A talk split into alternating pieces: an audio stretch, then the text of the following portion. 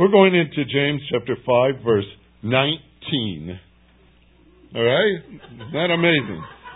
It only took us thirty-five sermons to get here, but we made it.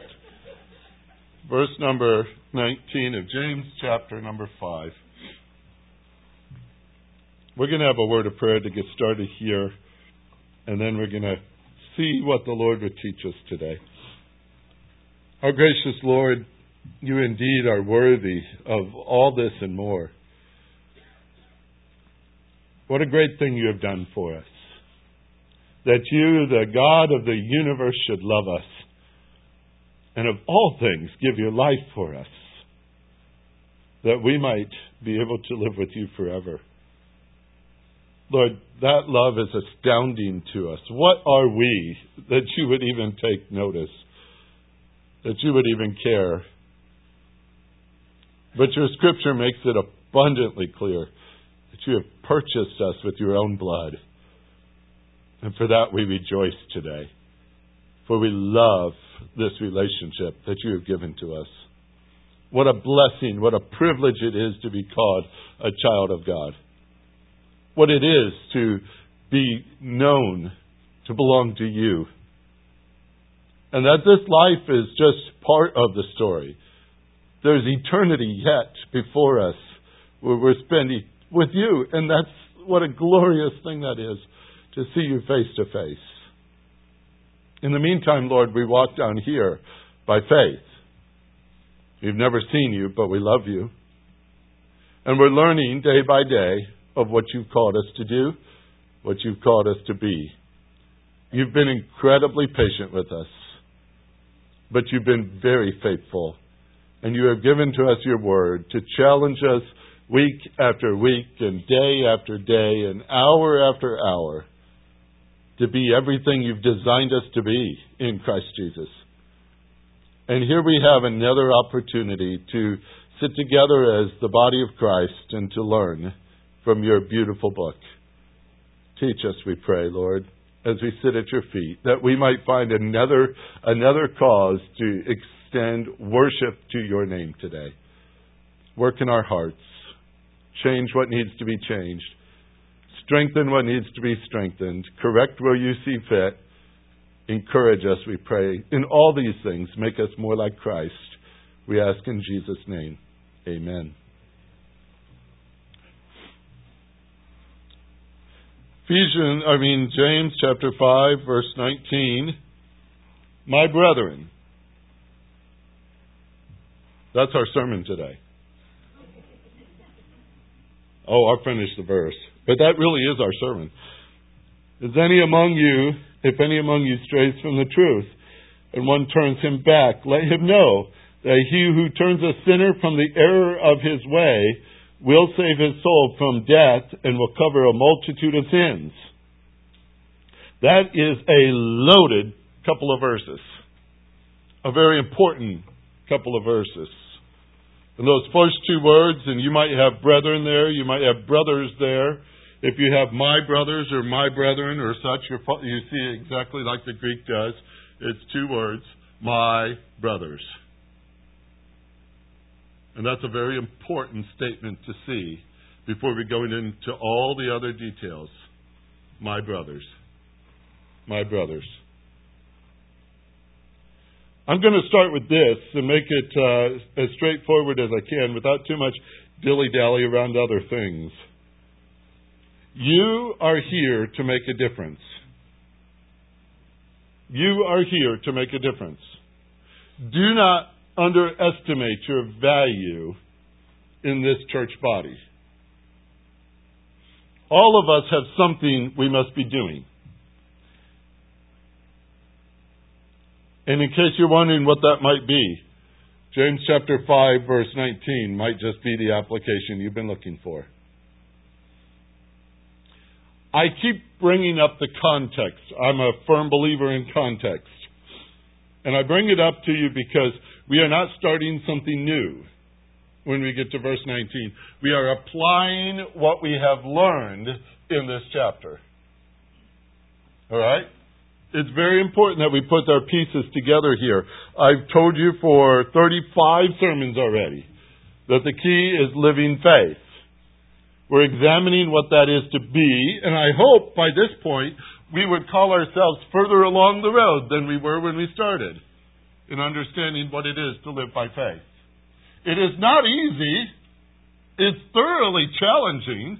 It's stretching us beyond what we thought we could go or do, but it's entirely necessary that we walk by faith.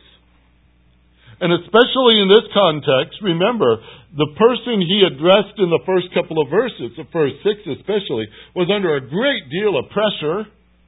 We would even call it persecution because of his uh, his his commitment to Christ at the end of verse number six that mentions the righteous man being put to death. Remember, as James taught us in this passage, after you see the problem of the first six verses, we see what it calls us to do. And we've all learned it and we've memorized it because you've heard it over and over again. But you know it's never going to change. Be patient. Be patient and strengthen your heart and don't complain. That's not over when our series is over. That's what we're called to do. Especially, folks, when things are hard. And it's not easy being a Christian. And I'm going to venture to guess it's not going to get easier to be a Christian. But remember this. All the way through verse seven through twelve, he kept reminding us, you know, the Lord is near. The Lord is coming. And that's where our eyes should be anyway, right?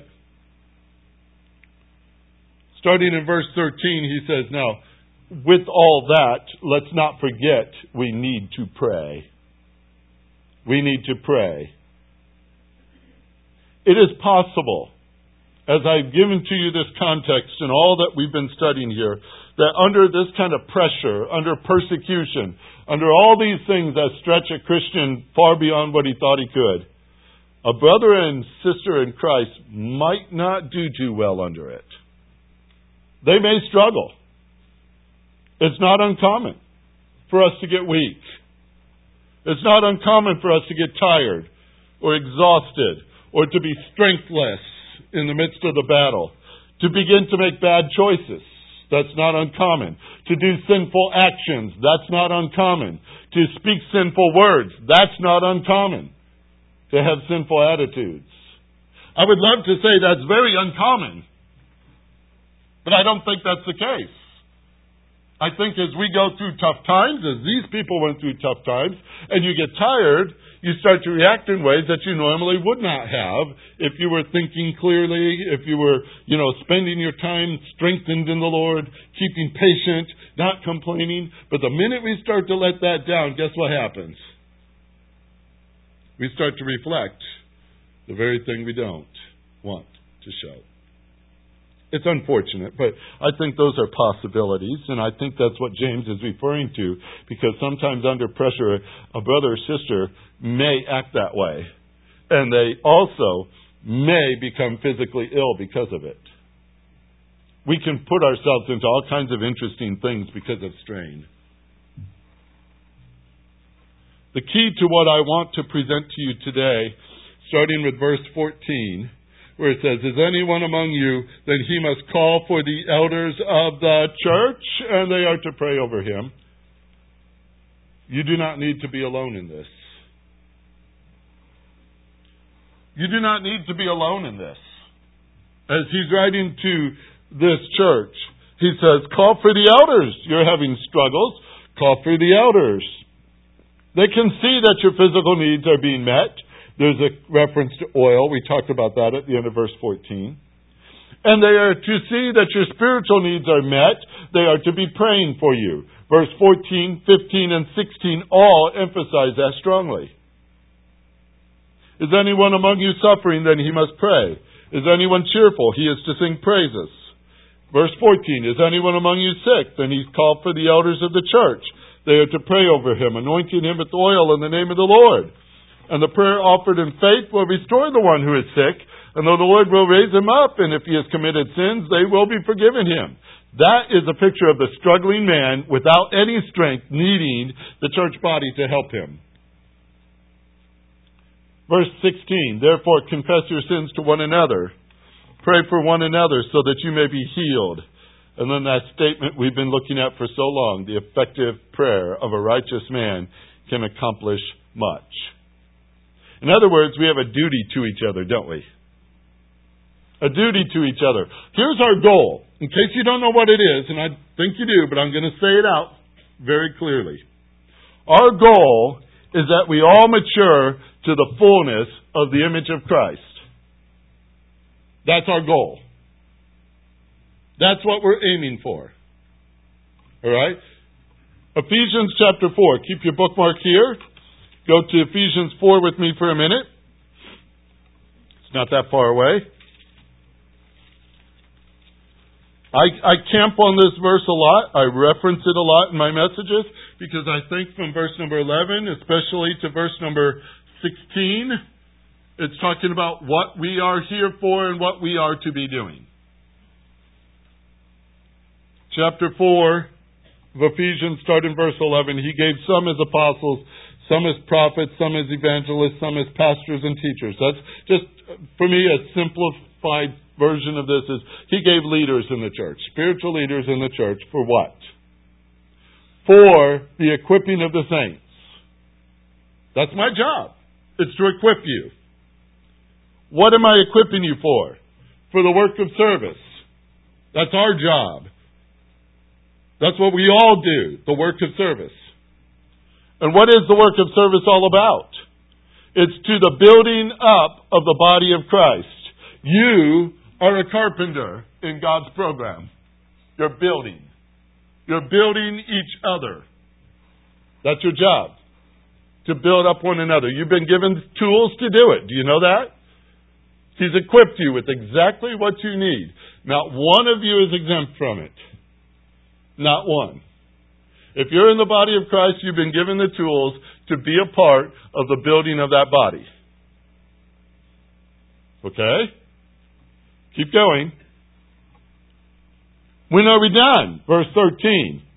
Until we all attain to the unity of the faith and of the knowledge of the Son of God, to a mature man, to the measure of the stature which belongs to the fullness of Christ.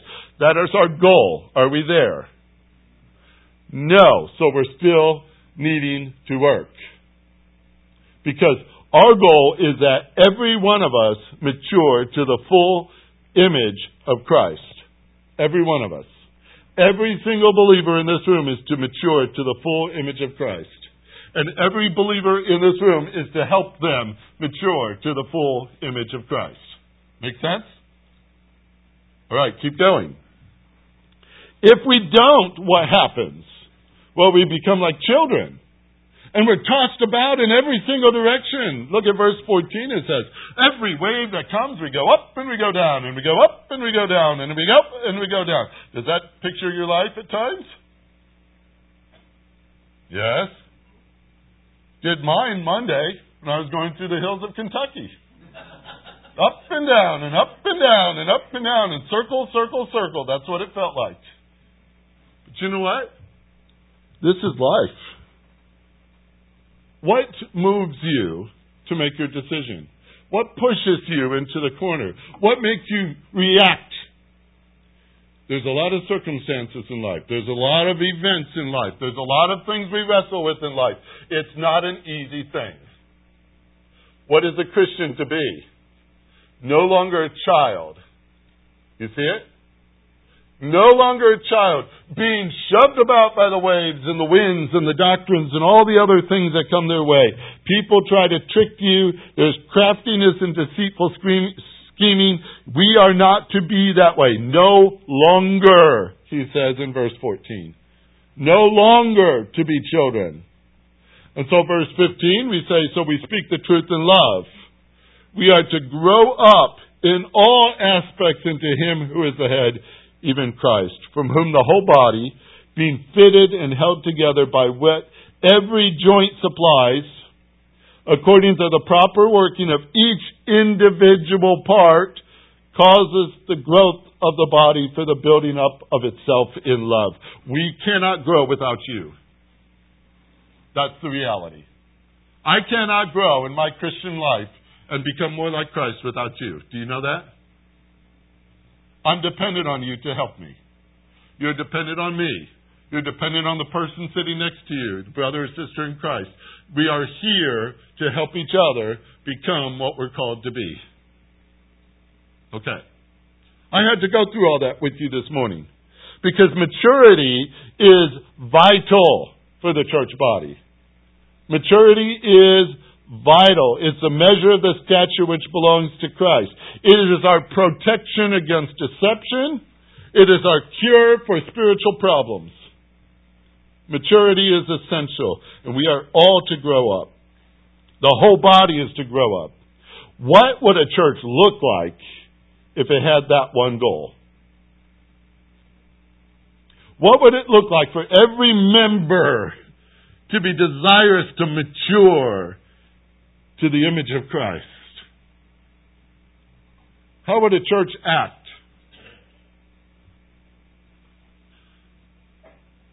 How would a church think? What things would we do? This morning you saw the slide, the passage from Philippians two. Make my joy complete, Paul said. Make my joy complete by being of the same mind. That's calling the church one mind. Being of the same love. United in spirit. Intent on one purpose. Do nothing from selfishness. Empty conceit. That's immaturity. But with humility of mind, regard one another as more important than yourselves. Don't look at your own personal interests, but also on the interests of others, and have an attitude which is like Christ. Right? Like Christ. There it is again. It comes back to our one goal. We're to be like Christ in what we do and in what we think and how we mature with one another. We're to be like Christ. All the way through, it's all about that. If you understand the biblical push from the epistles to the church, we have every individual in Christ is to become more and more like Christ, and it's for the good of the whole body. Then you will understand that Christianity is not an individual sport. We are meant to strive together for this great goal of Christ-likeness. Remember the old political cry for education? I say old, it was two thousand one. No child left behind. Remember? Big deal. Everything. Put lots of money into it and everything. I don't know if it's made any difference in our education sense. It's a good slogan, but I don't know what results we've seen from it. Now, I'm not here to talk political, but I do know that there are many things we call wishful thinking, and we put a lot of effort into it, but the only thing is that things like that get replaced by the next guy who comes up with the next idea, and that's the new thing, and the old thing's gone. We've seen that for years and years and years, haven't we? The appeal to Christ-likeness for all of us is not wishful thinking. I want to underscore that. This is not wishful thinking. This is God's program for the church, to be like Christ. Is He going to accomplish it? Absolutely He will. Would you like to be cooperative or fight Him the whole way? I confess this, I, I do. It was a tough year, first grade. I was apparently having trouble. I don't know. I thought I was doing good. Teacher didn't think so. Whatever the reason was that day, she decided I need to sit in the kindergarten class. I didn't want to go. I remember it to this day, how I kicked and screamed and everything else all the way down that hallway. But she was going to get me there, and she did. That's all I remember of the first grade. She was torturing me. I know it. It was torture. But I often think of how it must look to God the Father, who's working in my life to make me like Christ, and I'm going kicking and screaming all the way down the hall. Now, He's going to accomplish this. Because when we see Him, John says, we will be like Him, for we shall see Him as He is. I long for that day. But I don't want to be uncooperative in the process. And I don't want you to be either. Because that is what we're here for. It's not wishful thinking on God's side. And by the way, He's not going to replace it with a new program in ten years. There is no substitute for this. It's one plan that He has, and that's for all of us to be mature in Christ. All of us. Activity is not a substitute for maturity. Giving is not a substitute for maturity. Administration is not a substitute for maturity. Policies, programs, they're not substitutes for maturity. Our goal is not to make the church busy, it's to make the church like Christ. That's it. So what is the point? We are not alone on this quest for living faith. We are not alone. When we see a brother or a sister struggling, whose duty is it to help them? What's the first word of verse nineteen? My brothers. My brothers. He didn't say, my pastors, although pastors should be doing this. He didn't say, my elders. He didn't say, my elitely special Sunday school teachers. He said, my brothers. If you like sisters in there, go ahead, but it doesn't say that. It's just a big, broad picture of those who belong to the body of Christ. My brothers, if anyone is among you suffering, is anyone among you sick?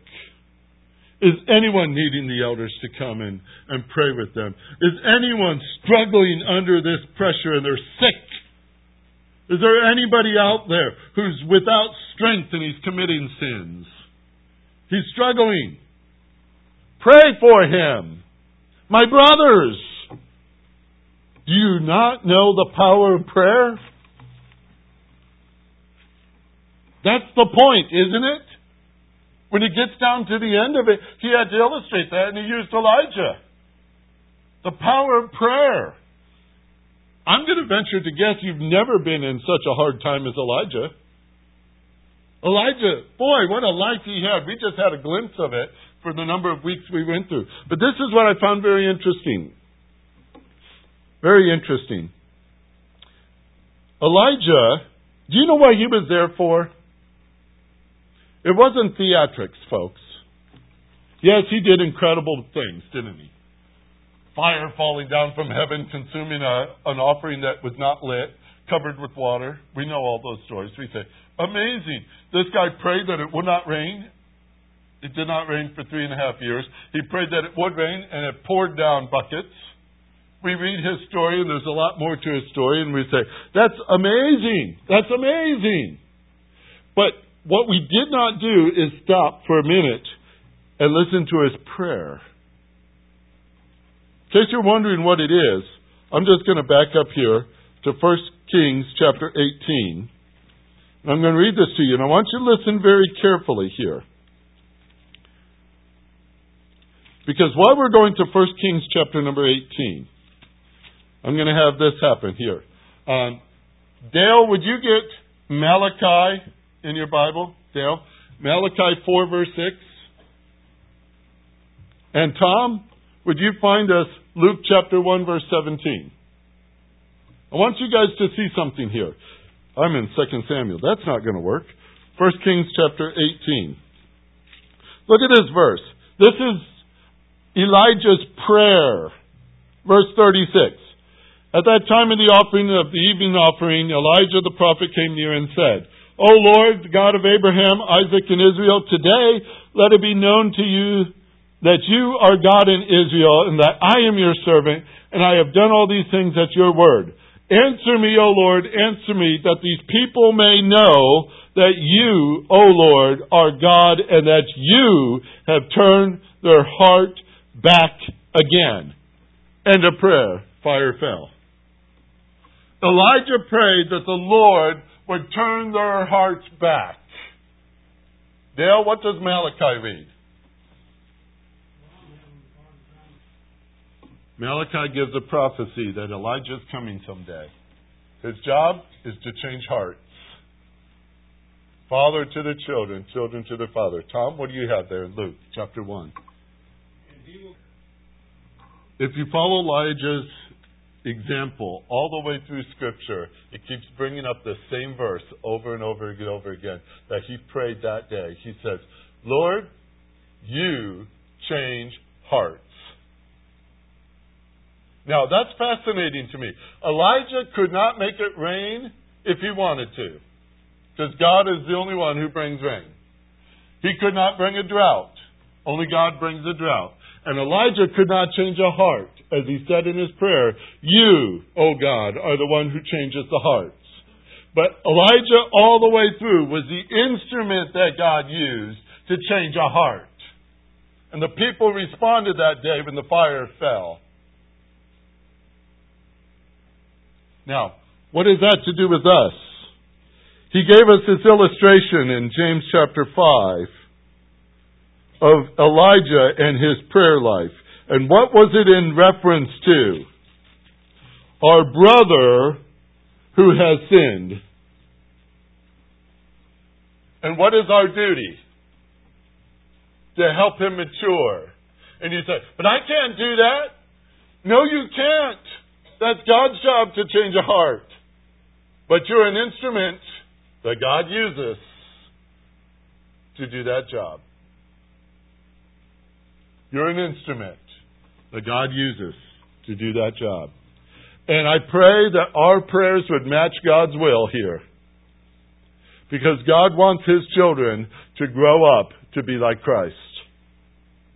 John himself, the apostle, said, I have no greater joy than to see my children walking in the truth. And you parents and grandparents know that verse, don't you? You desire that verse with all your heart. And you say, how can I make a difference to my kids and my grandkids? Especially if they claim to know Christ and they're not walking His way. Pray and be ready to be used as an instrument. If that's God's plan, He will use you. If He uses somebody else, He will do that. But pray, because that person needs to be mature in Christ. That is your brother. And yes, you are responsible to them. You are to pray. And uh, Elijah is our ex- excellent example of this. In turning hearts. Not theatrics, folks. In turning hearts.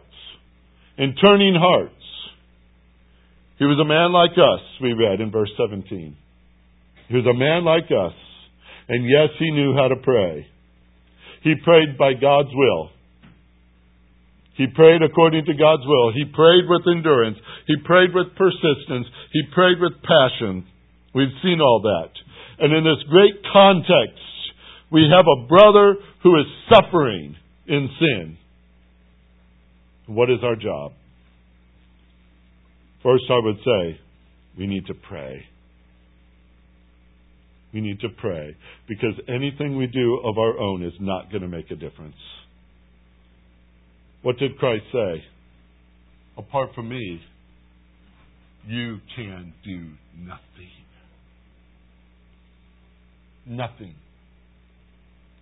It's a struggle, I know, because we've been there. We've struggled all along. We've seen spiritual issues. We've seen those things that we might symbolize as a drought in somebody's life. We say something's wrong here. We see it cripples them in their life. We go into this context. We see believers who are weak and immature and sick, and they can't go on any further. I'm going to read it to you like I did quite a few weeks ago, and take out verse seventeen and eighteen. That's the prayer passage of Elijah. And I'm going to read it to you from fourteen through twenty without those two verses so you see the context. Is anyone among you sick? He must call for the elders of the church. They are to pray over him, anointing him with oil in the name of the Lord. And the prayer offered in faith will restore the one who is sick, and the Lord will raise him up. And if he has committed sins, they will be forgiven him. Therefore, confess your sins to one another and pray for one another so that you may be healed. The effective prayer of a righteous man can accomplish much. My brethren, if any among you strays from the truth, and one turns him back, let him know that he who turns a sinner from the error of his way will save his soul from death and will cover a multitude of sins. That's the context. And right in the middle of it is my brothers. My brothers. Nothing might be harder than restoring a brother or sister in spiritual things. That's a hard task. But nothing can be done without living faith. Do you know that? Nothing can be done without fervent prayer. The matter is spiritual in nature, and it calls for spiritual actions. And the Lord made that clear, as I said, apart from Him, we can do nothing. I just make a simple point. As brothers and sisters in Christ, we owe each other, owe it as our mutual goal to become like Christ. I need to become like Christ for your sake. I'm supposed to set an example, right? I need to do that for your sake. You need to do that for my sake. You need to do that for this body, and I need to do this for this body. We owe it to one another that we become mature like Christ. I become like Christ. You become like Christ. We strive together in that goal. No believer is to be left behind. None. That's not easy. It's not easy growing up to be like Christ, because everything within our nature fights against that, doesn't it? It's especially hard on Mondays. I don't know why Mondays are so hard. This is my day off. It should be the easiest day of the week. Mondays are tough. It's not easy helping each other grow to be like Christ. That takes commitment. That takes time. That takes words. That takes effort. That takes attitude. All of that in joining together to see that that brother or that sister is growing to be like Christ.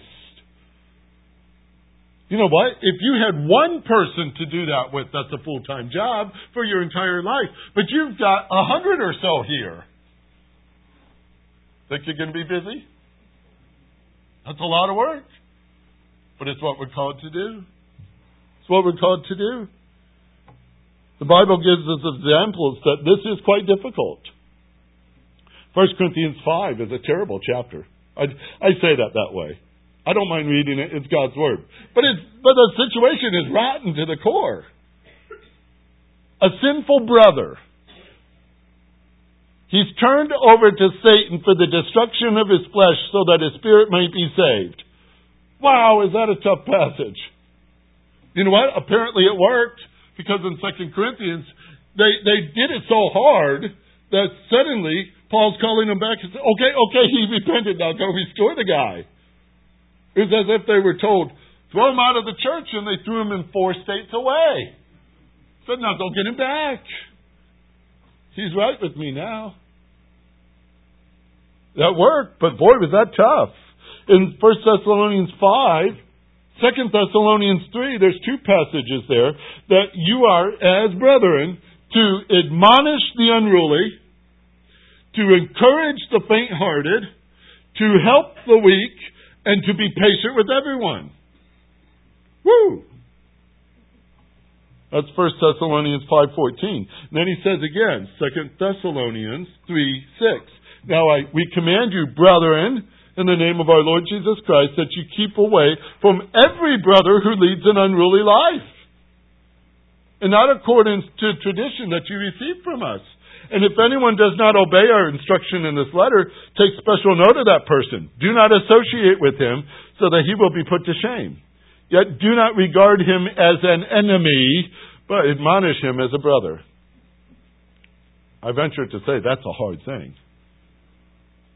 In the book of Jude, it says in verse twenty through twenty-three, "But you, beloved, building yourselves up on your most holy faith, praying in the Holy Spirit, keep yourself in the love of God, waiting anxiously for the mercy of our Lord Jesus Christ for eternal life." You say, yes, yes, yes. Have mercy on some. Oh. They're doubting. Save others. Snatching them out of the fire. And on some have mercy with fear, hating even the garment polluted by the flesh. It's not easy. But it is necessary.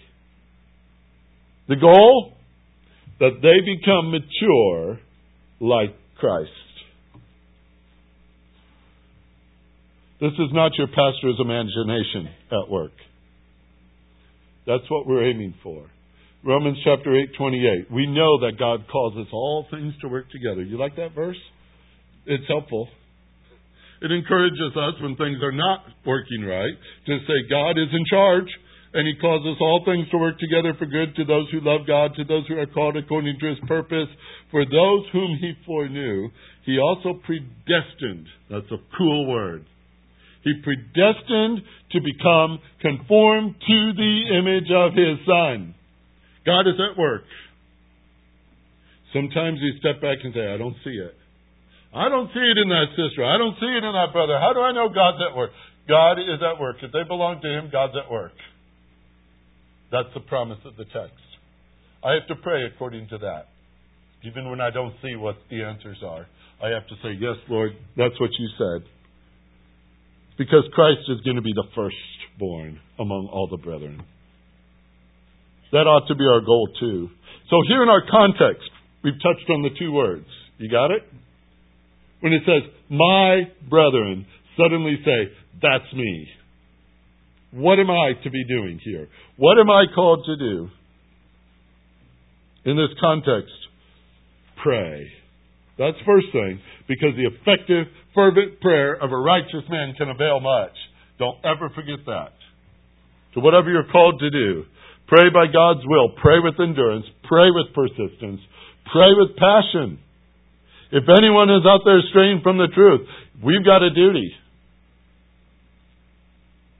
He's addressing the brothers, not just the elders, not just the pastors. He's talking to a whole body who should be concerned for a whole body.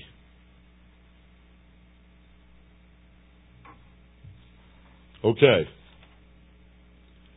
I set before you a singular purpose. I've got two pages left, but I'm out of time. You get that next week. I think I made the point. Maybe? Okay. Now let's pray about this, because suddenly it gets personal. Heavenly Father, we see the two words in front of us today, my brethren, and we stand right there in that spot. How can we excuse ourselves from this great work? How can we stand up and say, that's for everybody but me? We wouldn't say that about salvation. We relish your mercy. We love your patience. We we just gobble up your grace. And yet, when this passage reaches a place like this, it's time for us to turn around and extend that to a brother until we're all mature in the image of Christ. And I pray, Lord, that as the duty is before us, we will not also go along without knowing the delight.